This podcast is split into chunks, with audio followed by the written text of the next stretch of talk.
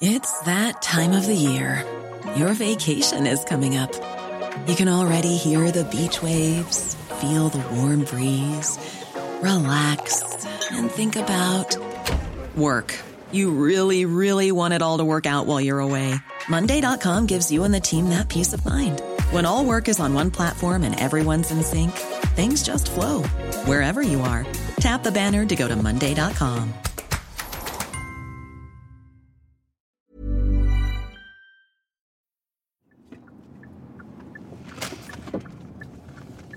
my god, there, there it is. Holy shit. That's it. Oh my god, it's just there. I don't know what I was expecting. There it is. Oh my god. Ugh. So I think we where we'll be is down there. Oh yeah, look, here's a cordoned off area. Uh-huh. And then Oh my god. I don't know why it's so startling to just come up on it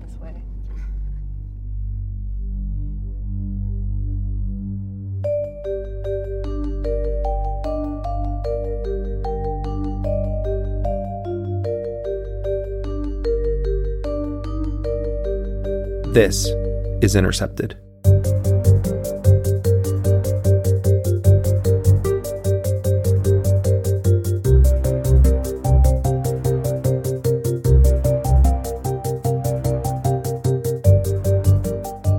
I'm Andrea Jones, a senior editor at The Intercept. All over Texas, people are watching what's happening here in, in Huntsville, the killing capital of the country. In the summer of 2019, protesters gathered outside the prison in Huntsville, Texas, known as the Walls. It's home to the state's execution chamber. But we can't allow the state of Texas to kill anybody. They do not have the moral authority to kill a single person. But what they're doing on this assembly line of death is nothing short of murder. Murder.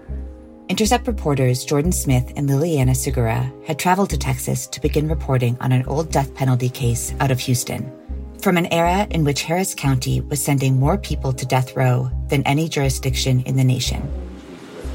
Holy Mary, Mother of God, pray for our sinners, now at the hour of our death. Back in 1992, an elderly woman named Edna Franklin was stabbed to death in her living room. It was a grisly crime scene Here's how one expert described it. This is a really uh, vicious attack. I mean, it's what we, we usually refer to as overkill. In other words, not somebody that just kills somebody, but they just really produce injuries upon injuries upon injuries in, intentionally. There's a lot of anger uh, in, involved. A young man named Charles Raby, who was friends with Franklin's grandsons, was quickly arrested, and he confessed to the murder. That may sound open and shut, but it's not. From a far reaching crime lab scandal to evidence that was lost, misrepresented, or never tested, there's a lot more to the story. And Raby now swears that he's innocent. Smith and Segura have reported on wrongful conviction cases for years they took a deep dive into Raby's case for Murderville, Texas, a nine episode podcast from The Intercept. They examined the police work, the trial records, and the science behind Raby's conviction. And they tracked down witnesses who were never interviewed by detectives. I spoke with Smith and Segura about faulty forensics, the fallibility of memory, and what Raby's case reveals about a legal system ill equipped to acknowledge its mistakes. Smith began by telling me about what prompted the Murderville, Texas investigation. I got an email from a woman who I guess was familiar with work that I'd done on Texas cases and said that there was this case about this guy named Charles Raby who really it really bothered her. Um, and she just sort of asked if if we might be able to look into it. And I kind of recognized his name, just sort of after all these years, I tend to recognize a lot of names, especially of people who have been on the road a long time. And I realized pretty quickly that it was completely well, there were a lot of red flags, right? First of all, this is a, a 1990s case from Harris County, which is Houston, which basically, when it comes to the death penalty, Harris County is kind of the epicenter of the death penalty in America. And particularly in this time period, they were just sending so many people to death row. And, and for cases that, like today, you would never get sent to the row for. Um, there were also forensic issues and issues that we knew uh, had to do with the Houston Police Crime Lab, which again is sort of a um, a notorious bad actor, particularly in this era. The crime lab had so many problems, and that ended up sort of blowing up into a national scandal.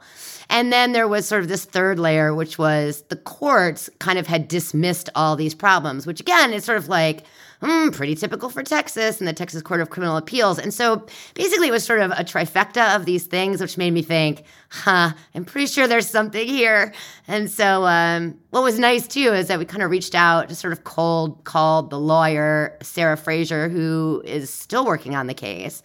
And she said, yeah, and overnighted us basically every court document there was. So we were kind of hit the ground running. I mean, it just had all the hallmarks, red flags everywhere about the way that it was handled.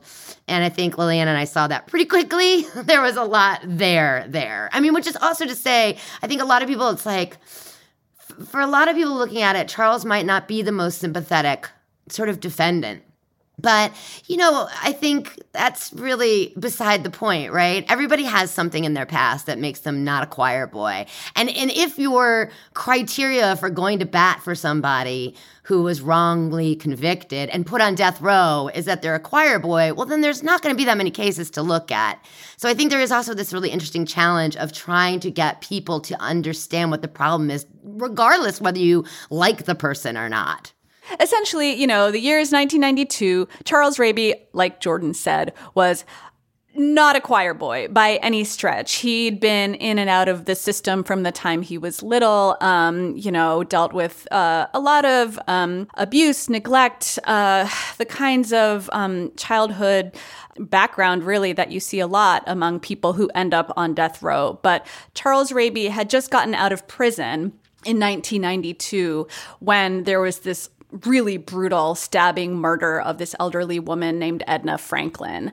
Uh, Charles uh, had been seen in the neighborhood. He really was only out of prison, uh, what, a few months before so he's very quickly picked up uh, for this for this murder, uh, despite there being really no investigation that had taken place yet. But sort of on on the the word of a number of neighbors, um, who, by the way, did not like Charles at all. He had a really bad reputation. He had been friendly with Edna Franklin's grandsons who were living with her, um, but they sort of ran in the same circles. And and Charles Raby ends up being sort of very quickly the prime suspect in this incredibly brutal murder. Um, and they pick him up. They take take him in. And unfortunately, we don't really know what happens next, um, except for this the sort of very superficial description in this police report. Um, and the reason we don't know what happened in that uh, police station is that um, in 1992 in Houston, uh, they didn't record um, or really do anything to document um, interrogations like the one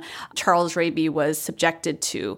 weirdly, we discovered uh, during our research that the Houston Police police department did have the equipment to record interrogations at this time, but they did not do this in uh, homicide cases, which is really odd and seemed to be sort of actually unusual for the time, um, even in 1992, uh, as compared to other jurisdictions and police departments. Um, but anyway, Charles Raby is taken in, interrogated by a police detective who was sort of known to be an incredibly effective interrogator, someone who was able to get uh, get confessions out of people um, very uh, effectively, had that reputation. And so Charles Raby ends up confessing to this incredibly brutal murder, um, which to many people, you know, as soon as that's the case, uh, the case is sort of open and shut, case closed. The guy confessed, you know.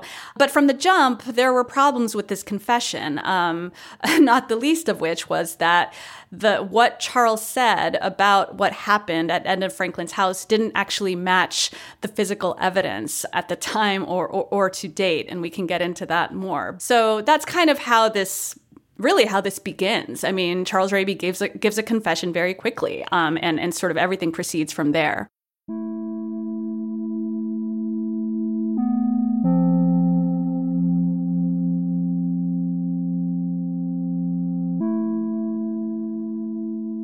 You got the transcript of his confession. How does the confession affect the rest of the police investigation? Oh my God, it affects everything. because the minute they get that confession, as weak as it is, they do nothing else. Like, literally, do nothing else. They don't follow up with witnesses or potential witnesses. They don't look for other witnesses. They, and, and importantly, they do not do anything to check out another potential suspect whose name was given to the police as someone who could have done this. I mean, so the whole thing relies on this really weak confession that doesn't like match the evidence at the scene doesn't match the scenario that we know what happened to to to, to Mrs. Franklin, and so that just it really it just everything goes sideways. Yeah, and and and actually, and as we say in the podcast, you really don't have to take that from us. One of the really helpful documents in this HPD report on this murder was the moment that the Houston police detectives who were investigating this murder uh, had all this physical evidence and they planned to do testing and to use that evidence to prove that it was Charles Raby who committed this murder. And they say essentially that if they can just get in this one document uh, that's included in the report, you know, they, they, they point out all of this evidence they've collected, uh, essentially predicting that all of this is eventually going to be tested and it's going to be tested uh, for DNA even. And this is all going to point back to Charles Raby. But once they secure this confession, they sort of abandon that plan and it's all about the confession. So the confession is at the heart of this case from the jump, but again doesn't match the physical evidence that's collected. So that's very much um, what we tried to probe in this in, in the podcast throughout. Um, how that happened you know what they do or don't do with that physical evidence um, and, and it's pretty disturbing to see what happened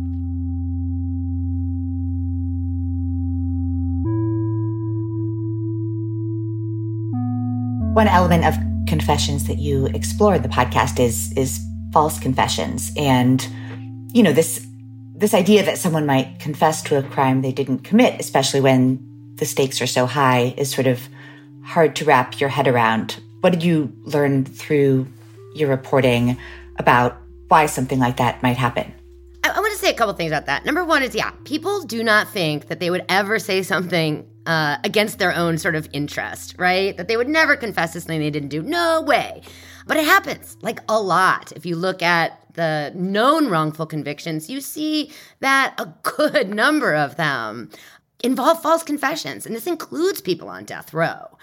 And, and there are certain ways in which certain people are made more vulnerable. I mean, the number one thing is, is the police technique. It's very guilt presumptive, comes in heavy oftentimes, assumes your guilt, and then kind of forces you into a box to try to say that you're not guilty, but but all the pressures bearing on you uh, sort of are like, well, we kind of know you're guilty, and so tell us what you know. Try to get out of that one, and so that's kind of a box that people get themselves into. There's also problems with talking about like sort of juveniles or people who are victims of trauma and abuse. Um, are also more susceptible to um, providing false confessions. Um, and, and a lot of the times people will give a false confession knowing that it's false because they're like, I just want to get the hell out of here.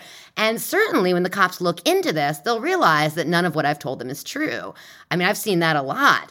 It just doesn't work that way because confessions are considered and by many to be gold standard evidence, be precisely because of this idea that you would never say anything that you didn't do, which which is just, as you said, not true. And you know, without giving too much away, there are other factors that can come to bear, outside factors that may motivate somebody to say something against their own interest. And I think that's part that's like sort of what's going on here is that Charles had he had some forces from the outside that were kind of on him that sort of may explain in part why he said what he said to the cops. You know, the other thing that's kind of tricky about this case, um, but not, you know, completely unheard of, uh, but still sort of unusual and difficult to explain to people, is that, you know, not only is it is it possible and and and you know not entirely uncommon for people uh, like Charles to give confessions to something they didn't do, uh, in a sort of subset of cases that are hard to wrap your head around, there are many examples of uh, of people who have not only confessed to something they didn't do,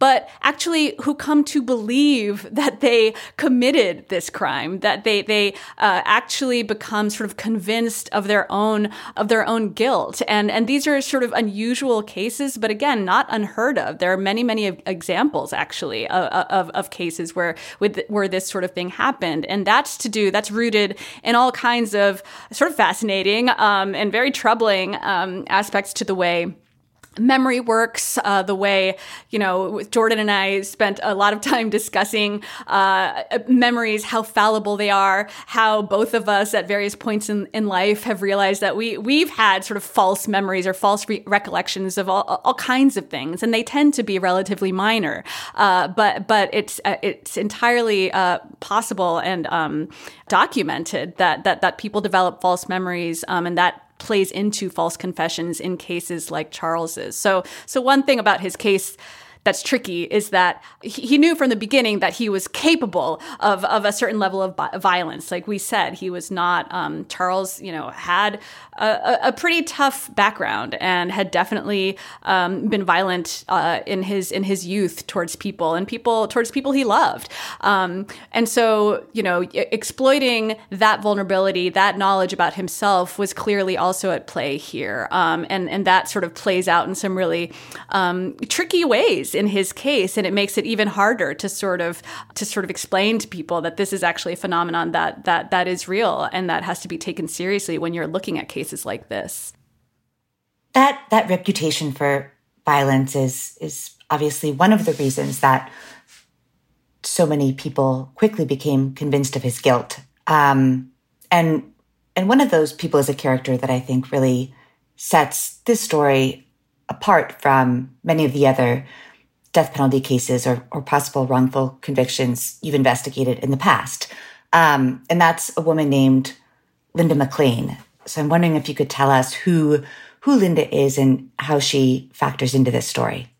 So, Linda McLean is the daughter of Edna Franklin, and she comes to be a really important, sort of central voice um, in in this podcast, and was somebody without whom we couldn't have told this story. Um, Linda lived through the trauma of her her mom's brutal murder.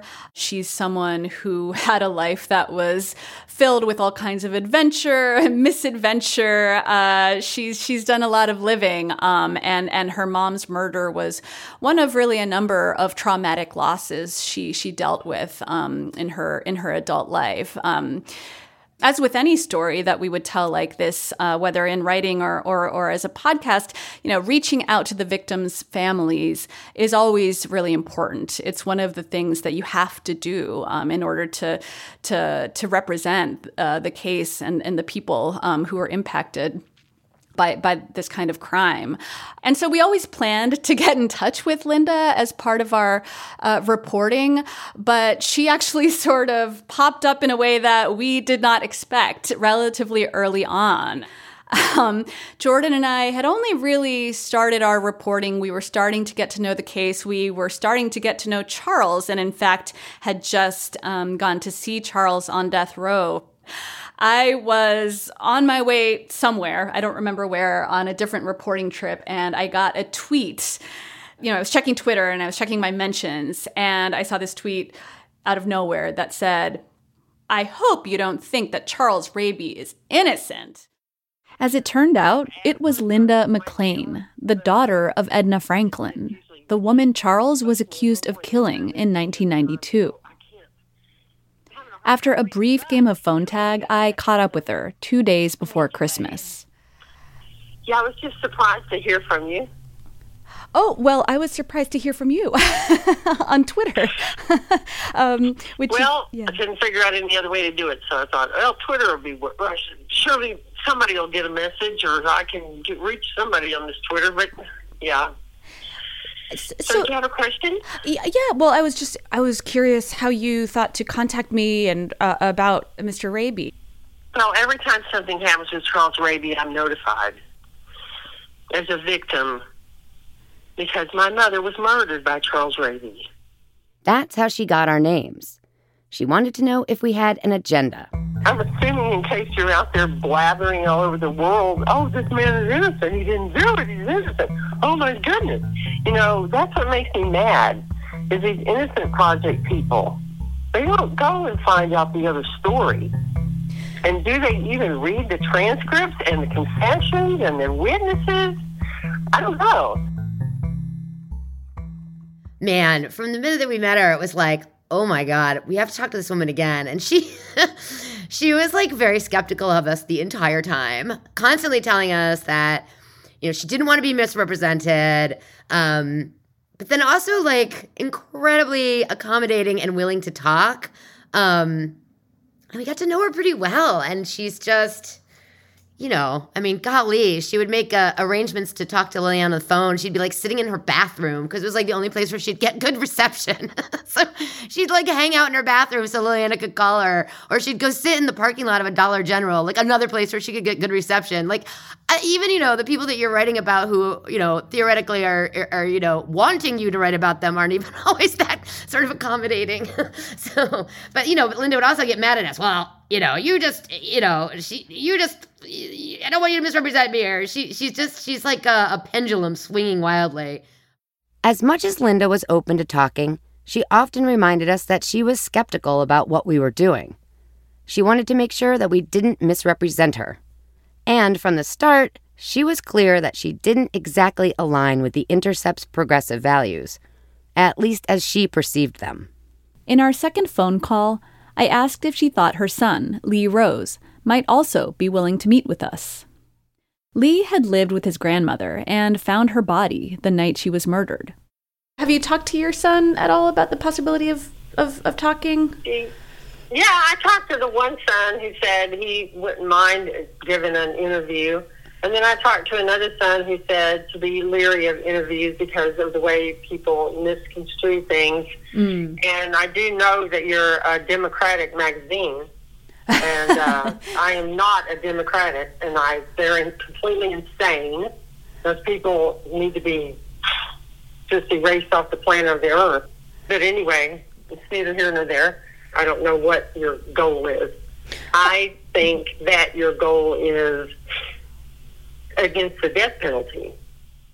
You know, as we said at one point, you know, Linda Linda had a story to tell that she clearly wanted to tell, and this isn't all that unusual. A lot of times, um, when you do sort of connect with someone who's been through the kind of trauma she's been through, people you know, maybe it's not at that particular time, but a lot of times people want to be heard or they want to feel understood. Uh, they want to be seen, and they want to be seen maybe in a way that's not entirely about their loved one's murder or this particular trauma. And Linda had all of that. Um, and so we, as we got to know her, we came to sort of learn more about her and discovered dimensions to her that just were additionally fascinating, but also informed the lens through which she she saw this case and experienced our, our reporting. I mean, as Jordan described, one of the trickiest things for Linda about participating in, in these conversations was that she was constantly wrestling with her perception of her mother's murder, everything that she had always believed to be true uh, for very good reasons uh, about this case and about her mother's death, um, about who Charles Raby was and is. Um, she, she, uh, it was hard for her to receive um, information and to sit with it and not to struggle with that. And a lot of that played out over the course of our of our conversations. I don't know if this is the moment to share, but I guess I will. Or um, one thing, one thing about this project is, you know, after the podcast has aired, um, you kind of want to check back with people um, who were featured in it. And with Linda, I, I have to admit, it's been daunting to try to. I wanted to give her space to listen to the podcast for herself. Um, Linda, I should mention, is a, tr- a true crime junkie. Linda adores true crime, uh, like, you know, is a complete, she listens, she watches, she, just all, these are the kinds of stories that even before we approached her, she's always been into. So we knew from the beginning that Linda um, would have some kind of critique, whether it was about our handling of the case or our narration or the story, you know.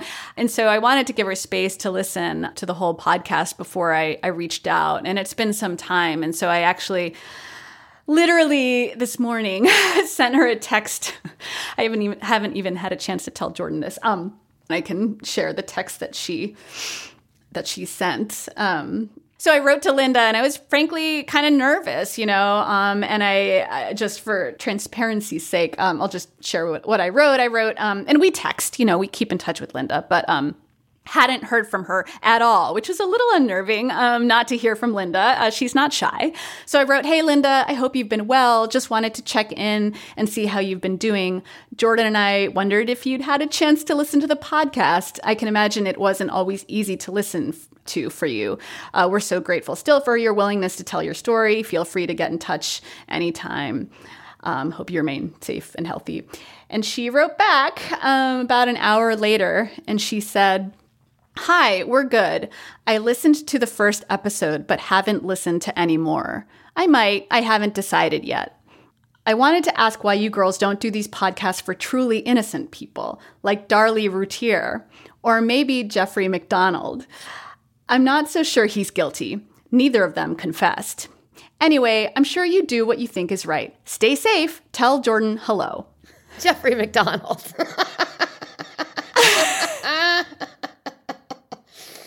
I'm with her on Darlie, though. Darlie's been my pet case for years. wow, that is very classic, Linda. Yeah, like, wow. I literally Oh. just read this once before we started talking. So to me, this text, um, it kind of speaks to what we've been saying about Linda, which is, you know, it doesn't surprise me actually that she listened to the first episode and then wasn't sure that she wanted to keep going. Um, I think it's really painful to confront her mother's murder, obviously, um, but also listening to the podcast means also having to to tolerate and absorb this information um, that casts doubt on this case in a way that I think must be incredibly difficult. Um, so I guess on some level it's disappointing because I really want to know what Linda thinks of the episode we did that's all about her, you know, which we've gotten a lot of positive feedback about.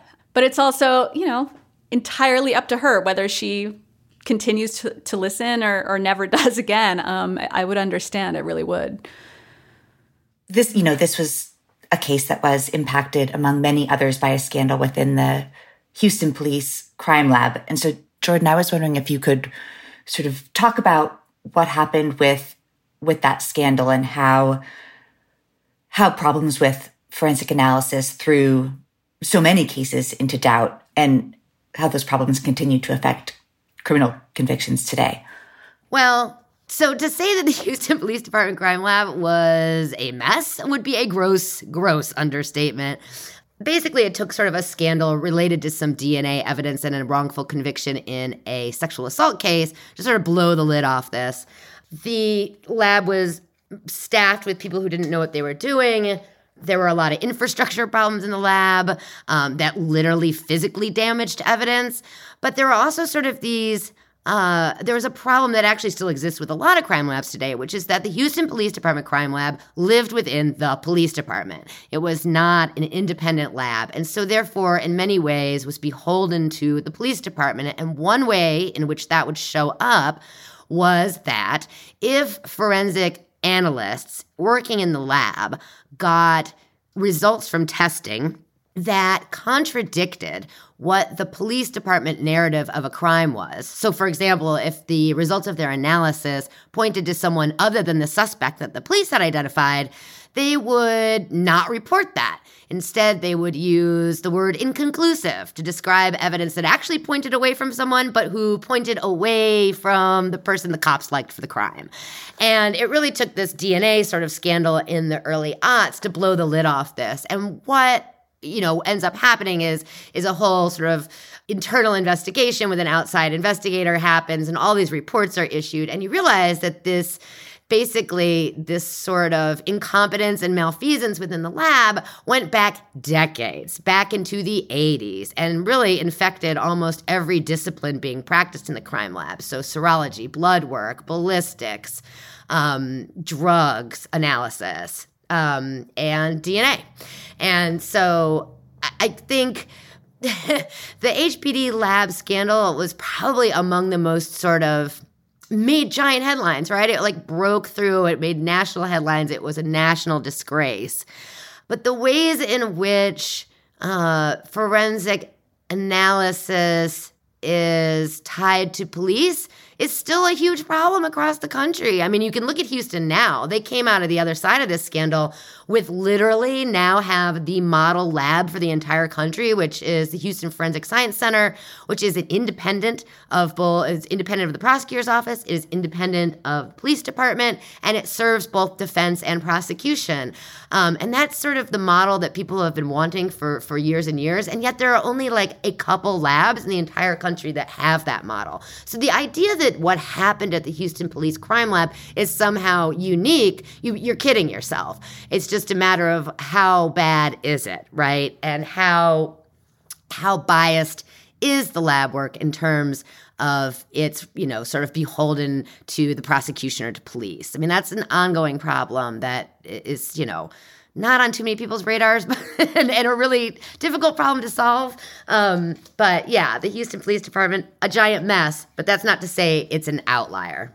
So I guess one of the fundamental things also that people don't understand is that most forensic science, save for DNA analysis, was basically developed by police and not scientists, right? It's science, with air quotes, in service of law enforcement. So it wasn't like a bunch of scientists were like sitting around being like, fingerprints, let's see if that's a thing. That's not how it happened. It's basically cops, you know, came up with this idea that fingerprints are unique in order to solve crimes. So, so there's an ongoing problem um, where science is actually divorced very much from forensics, and I don't know that that's uh, something that everybody necessarily appreciates.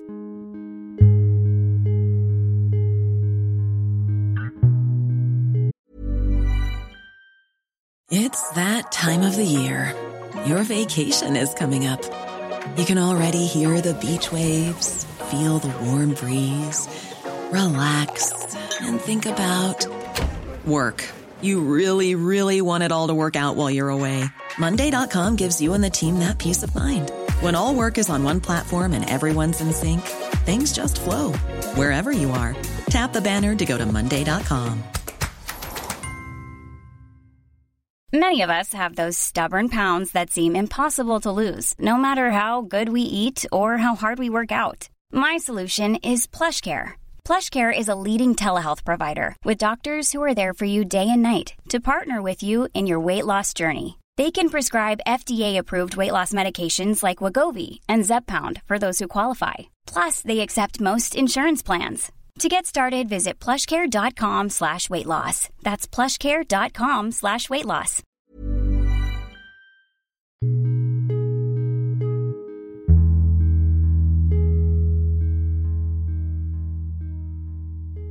Even when evidence comes to light that suggests the state got it wrong, it can still be very difficult to challenge an old conviction. So I was wondering if you could talk about the obstacles people face when challenging wrongful convictions. Yeah, I guess I would start by saying one thing about Charles's story is that it is just such a classic example of the way in which even the best forensic evidence, uh, even the best technology to to to um, connect evidence to a perpetrator is only as good as the system that it is uh, used in or that it's uh, handled in. And in this case, the system was abysmal um, at, at every stage. And so, so whether it's um, you know uh, DNA evidence or serology or any of the other, you know, from the from the best, most scientifically solid to to to the junkiest stuff. Uh, at the end of the day, if you have analysts and uh, uh, uh and other actors who who mishandle this evidence, well, human error is always going to lead to these really um, grotesque miscarriages of justice. And so Jordan and I have both written a lot of stories where there was powerful exculpatory evidence, even DNA in many cases. Um, and that is not enough. A lot of people think that that's enough to exonerate somebody,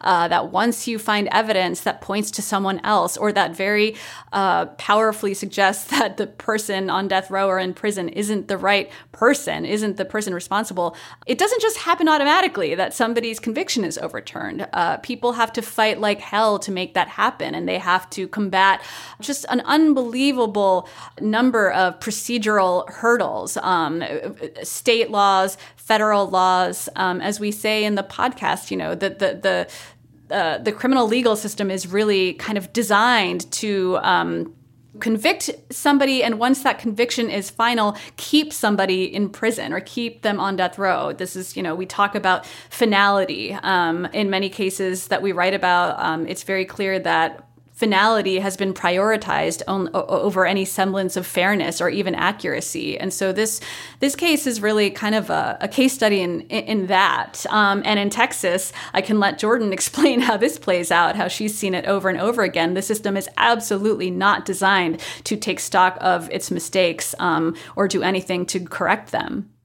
Yeah, I mean the, the Texas Court of Criminal Appeals is a notorious bad actor in this uh, sort of scenario. They are really, really hesitant to overturn convictions, even where the evidence has completely fallen apart. And I think we have an example, a very sort of infamous example of how that kind of plays out. Um, there is a case of a man named Roy Criner who was convicted of murder, rape, and murder. Uh, swears he was not responsible. When DNA evidence comes back, basically exonerating him, uh, the court's presiding judge, as in its head judge, a woman named Sharon Keller, goes on national television on Frontline. According to Judge Keller, there could be other scenarios where Criner could have raped Deanna, while the semen found inside her would belong to someone else. How could that be? Well, you're not forgetting that, or, or, you're not taking into account the fact that she was a promiscuous girl. Do we know I mean, that? Yes. I mean, the, the state actually, there's evidence in the record that the state could have put on testimony, and then there's specific kinds of testimony that she was promiscuous, yes. I mean, which is just, think about that. You know, um, neither of those things were true, and she was just making shit up in order to ignore the fact that Criner was exonerated by DNA evidence. That is the Texas Court of Criminal Appeals. So that is what people like Charles Raby are up against, regardless of how much evidence is on their side to show that they were not responsible for the crime. I want to sort of switch gears a bit for a moment, but you know, still still focusing on the death penalty in Texas. You've you've been reporting recently on the on a separate case out of Texas the case of Melissa Lucio, and her execution date is is scheduled for later this month. And this is a situation in which she was sentenced to death much more recently than Charles Raby was. So I was wondering if you could talk about sort of the ways the ways the death penalty in, in Texas have changed over this period of time and and the ways in which they haven't, the problems that that still persist. Melissa Lucio is a woman who is facing an execution date of April 27th. So, as we discuss it, I mean, this is about a week and a half away.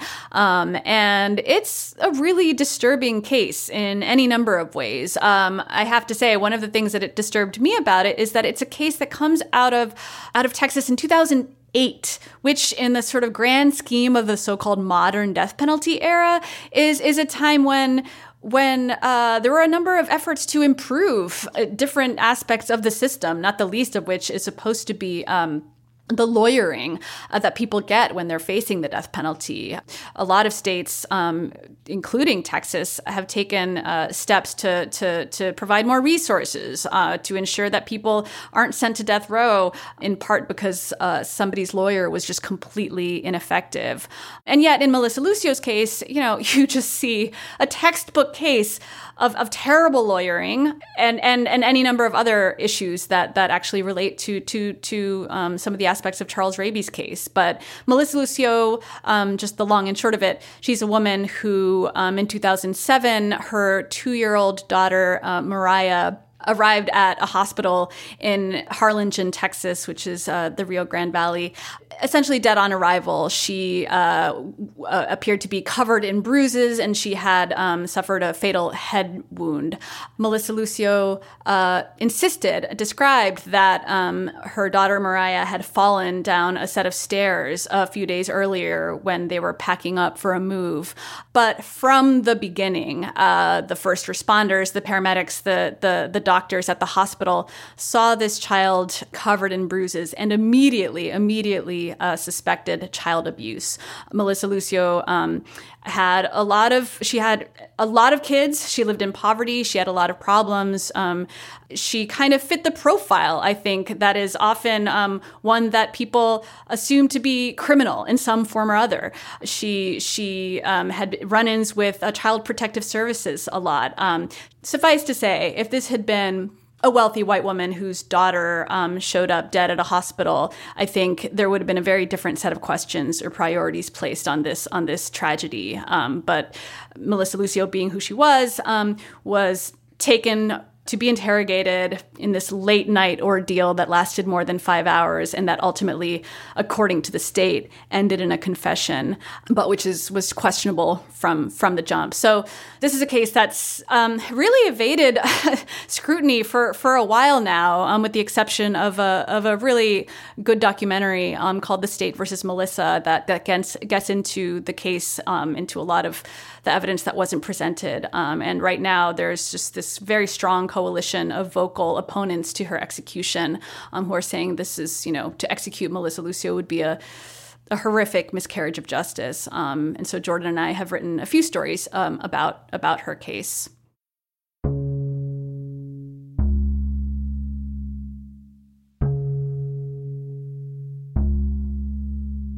So you've both been on the criminal justice beat for for years and years, and um, I'd love to hear about your your approach to these sorts of stories, to investigating possible wrongful convictions, to reporting on junk science and forensics, um, and the death penalty. How do you gather information and, and dive into these stories at the outset? I guess one way to approach your question that I was thinking about this morning, you know, one interesting thing about Charles Raby's case is that his lawyer, Sarah Fraser, who has done a tremendous job um, handling this case, wasn't really, she wasn't a death penalty lawyer. She sort of ended up um, representing Charles Raby. Uh, I don't want to say like sort of by accident, but by virtue of being uh, at this firm that was doing some pro bono work. And one of the interesting things about reporting on this case um, and interviewing Sarah Fraser is that we would ask her questions like, you know, when you were looking at at this trial transcript and at this case for the first time, like what really jumped out at you? Uh, thinking that she would sort of share some things that she found to be particularly outrageous. Um, and she she would sort of toss the question back to us. I don't know if you remember this, Jordan, but she'd be like, well, I don't know. I don't know if I knew then to, to, to really recognize certain problems in the case, which as a journalist made me frustrated because I'm like, come on, give me something to work with. But but she she she was saying something really honest, which is like, I think until you've handled these kinds of cases as a lawyer or until you've written about these cases over and over again as a journalist, you don't necessarily um, know enough to sort of see some of the red flags that I think both of us have come to be able to see. And that's definitely true for Jordan. I mean, Jordan has been reporting on Texas death row and, and, and Texas more generally for so long. I mean, I really have learned a lot from her, uh, from, you know, both in terms of uh, uh, the legal system, certainly forensics and and and so I think one of the one of the, the ways in which we get hooked into a case is sort of recognizing those red flags from the beginning. And I was just thinking this morning, I don't know why this memory popped up. I was in Memphis, Tennessee, doing some reporting on a different story when Jordan had received the materials in this case and was reading, starting to read the trial transcript for the first time. And I was in some sort of meeting or interview scenario, I don't remember. And Jordan calls me up and she's like, I'm sorry, I know you're busy, but you have to hear this. And she shares with me that she had just started reading the trial transcript in this case. And there is this totally surreal moment where it's like day one of the trial and the judge is there and the prosecutor is there and the defense attorney is there, Felix Cantu. And then The trial did not get off to a good start, at least for the defense.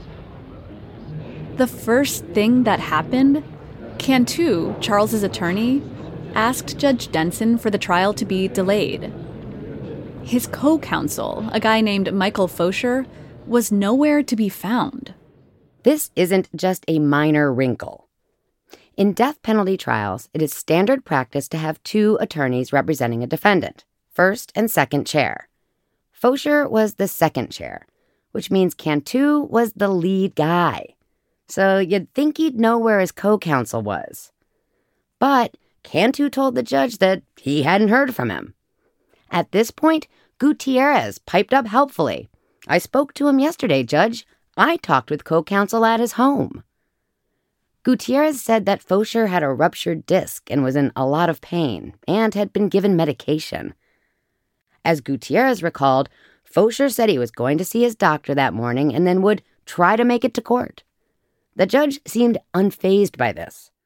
And there, and this is like in the transcript, and Jordan's reading it, and she's like, "This is like completely off the wall." And so she called to describe this, and I was like, "That is truly bizarre." Like I don't think either of us had ever seen something quite like that. And so you know, you know, from from the start, if you're reading a trial transcript and something like that occurs, and then on top of that, the judge is like, "Okay, well, anything else? Let's get started."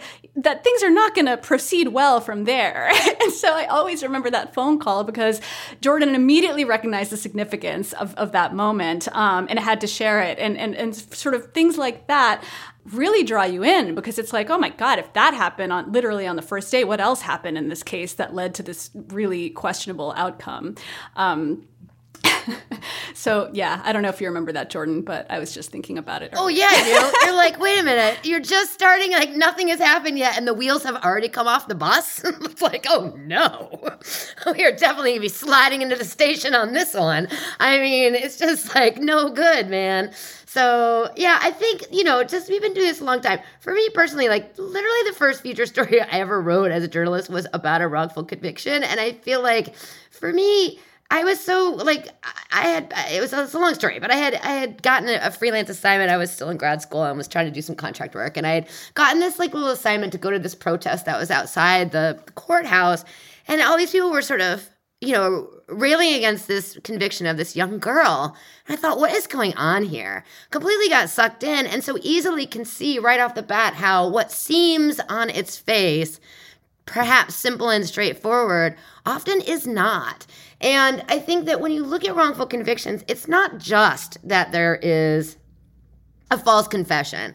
It's not just that there was some sort of police misconduct. It's not just that some forensic analyst lied. It's not just that the cops didn't investigate. It's generally all the things, right? And I think the, the best way, in my mind, to sort of talk about how the criminal justice system should be reformed and how it can do better is to show how all the ways in which it does not work, where the outcomes are literally taking away someone's life.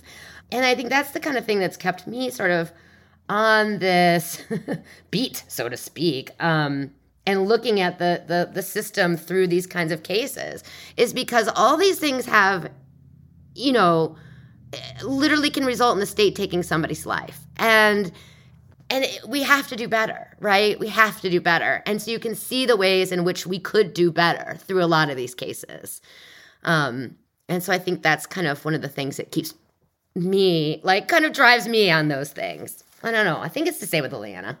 I liked what Jordan said, but I did not necessarily plan to spend so much of my professional life looking at wrongful convictions or questionable convictions. And I think one of the most sobering things about doing this work is just the realization that the system gets it wrong this frequently. Um, and that once you know that, it's really once you have seen that, it's really hard to unsee. And, you know, certainly I don't believe that the biggest failure of our sort of carceral system is that innocent people end up convicted for things that they didn't do. I think that is absolutely a travesty and a failure, but I think that there's a much broader critique that both of us make of this system. We write about a lot of guilty people too. Um, certainly, when it comes to the death penalty, there's a lot to criticize in terms of its stated goals versus the reality, including for victims. But it's been incredibly disturbing to realize that uh, wrongful convictions are as common as they are, um, including in death penalty cases. And I think that once you know that, once you see the human toll of that, once you see the people on all sides who are impacted by that um, it's really hard to let go of that. And going back to the Melissa Lucio case, you know, one thing I was thinking about in our most recent story, you know, I spent a little time with one of the jurors who who who sent Melissa Lucio to death row, um, and this is a guy who now is confronted with the prospect of seeing a woman executed um, because of him, because of a decision he made, essentially giving into what was peer pressure, and you know, it was something that he took seriously. He did what he thought was the right thing. And now it's coming back to haunt him and it's really haunting him. And we saw in our conversations with jurors in Charles Raby's case, you know, there were there was a juror who said, "I don't think I could ever do that again." You know, it's bothered me for a long time that I decided that that guy was supposed to die.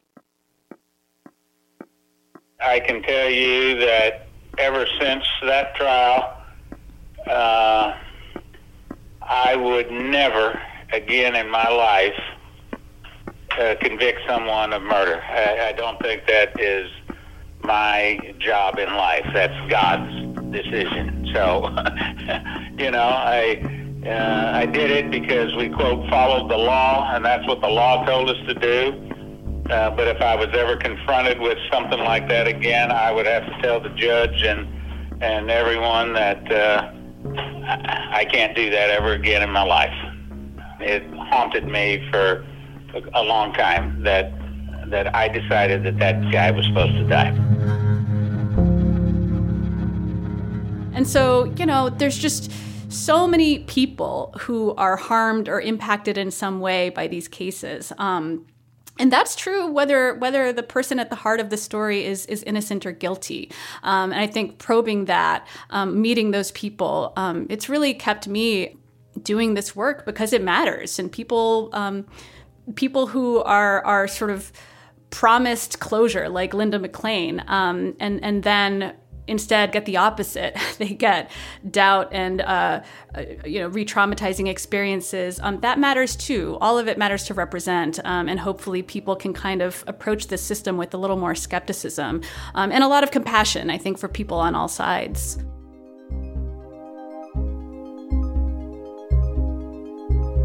Liliana, Jordan, thank you so much for speaking with me. Thank you. Thank you.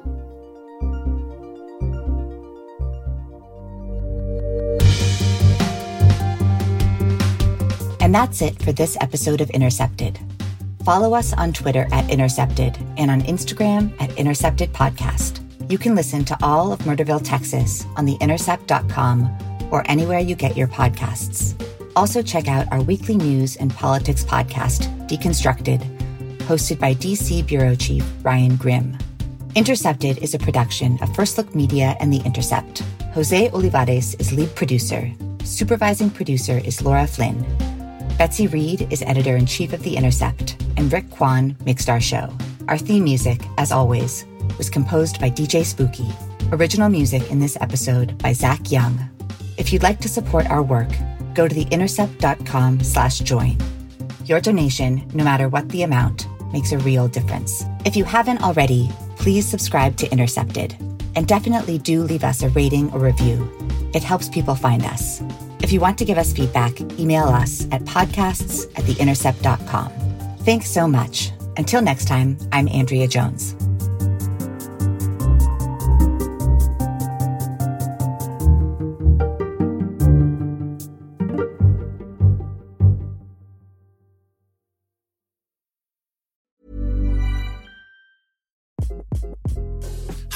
This is Craig Robinson from Ways to Win, and support for this podcast comes from Invesco QQQ, the official ETF of the NCAA. The future isn't scary. Not realizing its potential, however, could be. Just like on the recruiting trail, I've seen potential come in many forms as a coach. Learn more at Invesco.com slash QQQ. Let's rethink possibility. Invesco Distributors, Inc.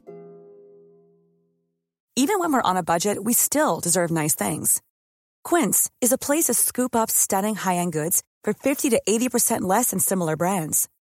They have buttery soft cashmere sweaters starting at $50, luxurious Italian leather bags, and so much more. Plus, Quince only works with factories that use safe, ethical, and responsible manufacturing. Get the high-end goods you'll love without the high price tag with Quince. Go to quince.com slash style for free shipping and 365-day returns.